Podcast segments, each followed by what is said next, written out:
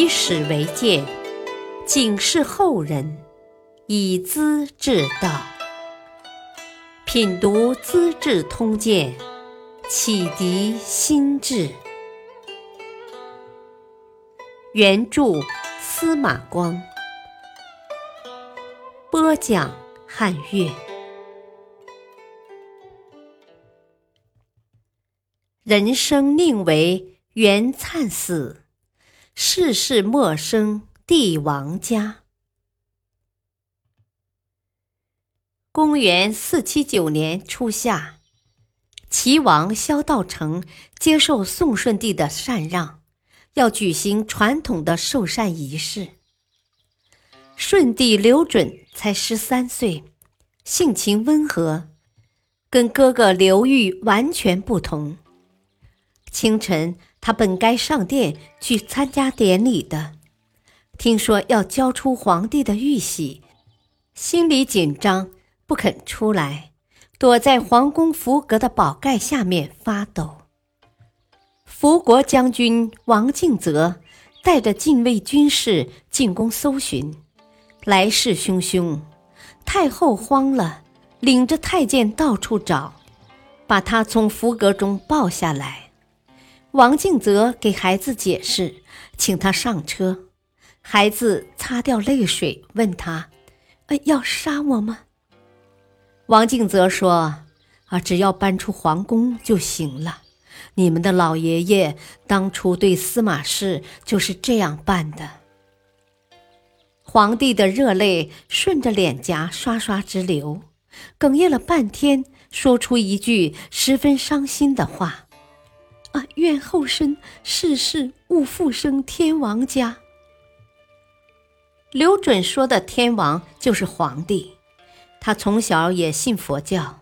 听惯了人死之后投胎转世的道理，不料皇帝家中竟是如此可怕，才说出这样的话来。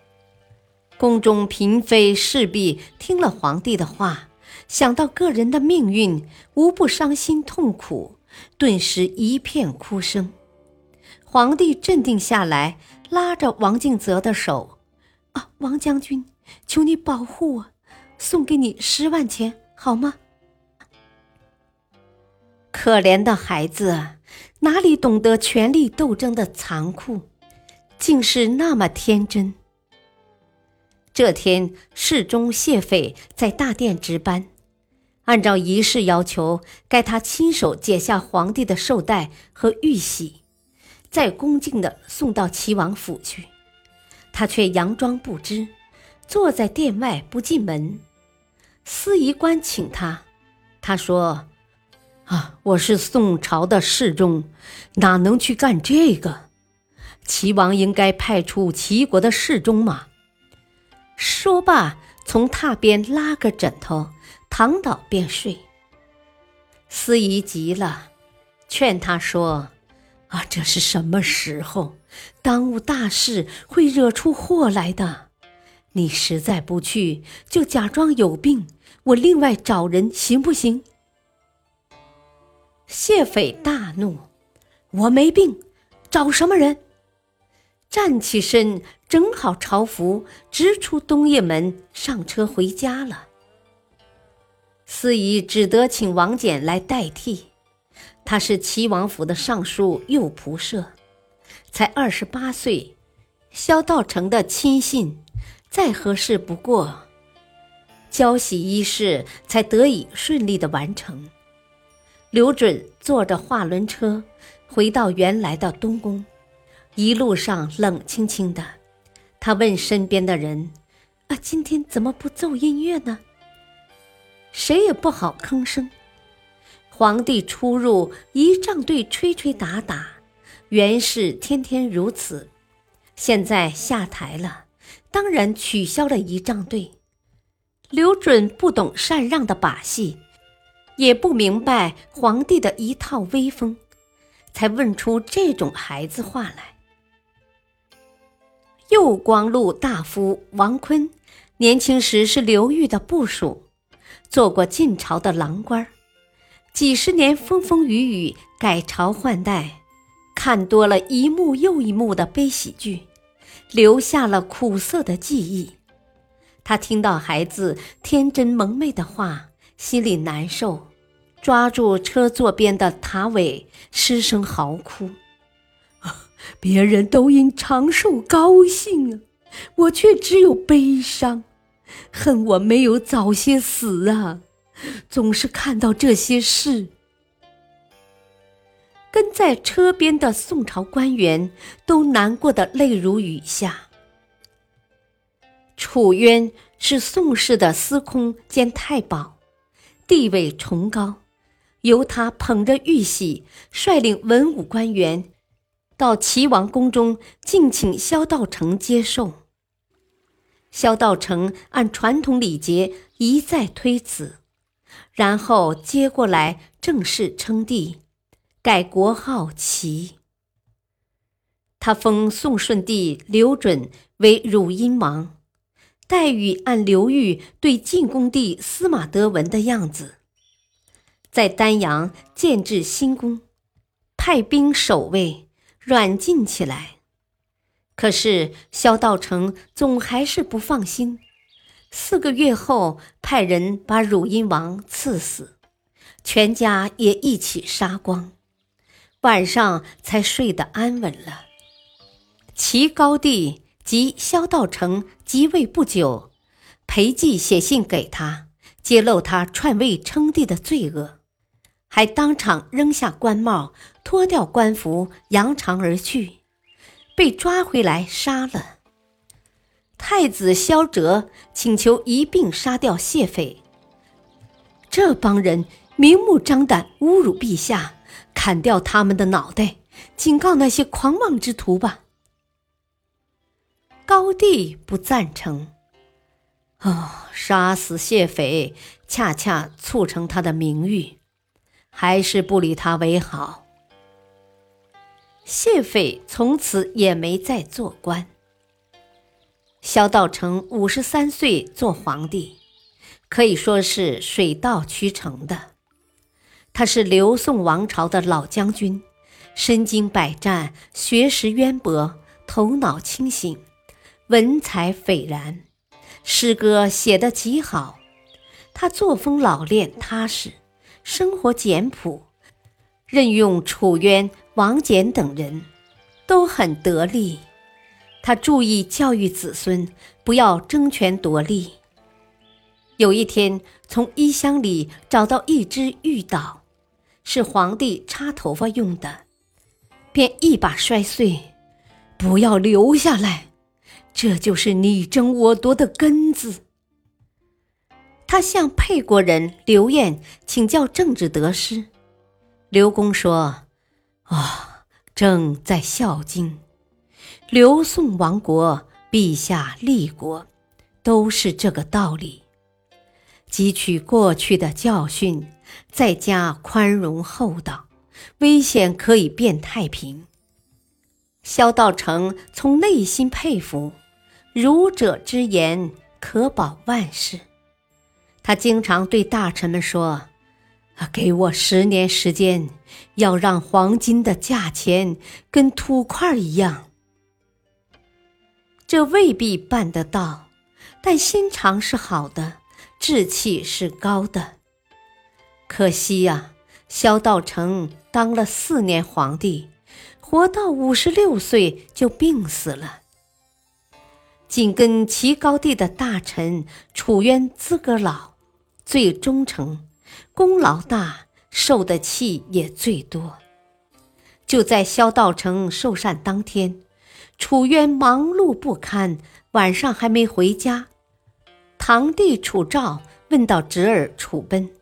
啊，你父亲今天在干什么？侄儿告诉叔叔：“啊，在大司马门前，请齐王接受喜寿呢。”楚昭闷闷不乐：“你家的司空大人，捧着刘家的东西送到萧家去，搞些什么玩意儿？”楚渊当了齐朝的司徒，是宰相。祝贺的宾客把门都塞满了，楚昭很不高兴。啊，我的兄长真怪，年轻时讲究名节，岂料如今这样轻狂，家门不幸啊！当什么司徒？假如他死在中书郎的官位上，不是名声极好吗？现在德行有亏，名誉扫地，偏偏越活越精神了。楚渊听了十分难堪。不愿接受司徒的官职。原来他生母是刘宋王朝的始安公主，继母是吴郡公主，妻子是巴西公主，享受刘家人的官禄，却帮萧道成夺取刘家人的天下。袁粲和刘炳曾起事声讨萧道成，他竟私通消息，把袁刘二人。置于死地，健康百姓厌恶他，流传一道歌谣：“可怜石头城，宁为袁粲死，不做楚渊生。”赞扬袁粲保卫宋朝很忠义，憎恶楚渊吃里扒外、没良心。这样巨大的压力。他怎敢接受司徒的官位呢？不久，齐高帝硬把他升为司徒，当了首辅。他不敢拒绝。上早朝时，总是用扇子遮住脸上的阳光。征虏公曹刘翔擦身而过，竟当面讽刺：“哼，干出那种事儿，没脸见人，扇子遮得住吗？”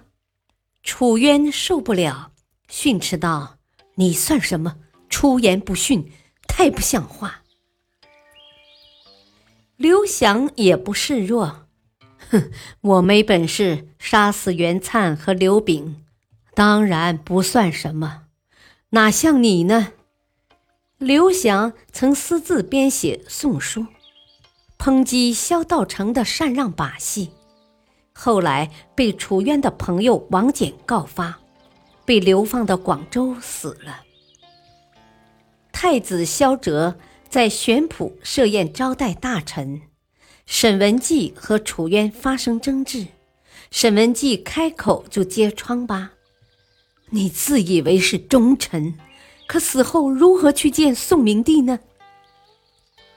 太子觉得太刺耳，便打圆场：“啊。”沈公喝醉了，说胡话呢，也没认真对待。楚渊哪有心思再做官？身为宰相，部属不断的当面讥讽，却不敢应声反驳，可见社会舆论对他多么不利。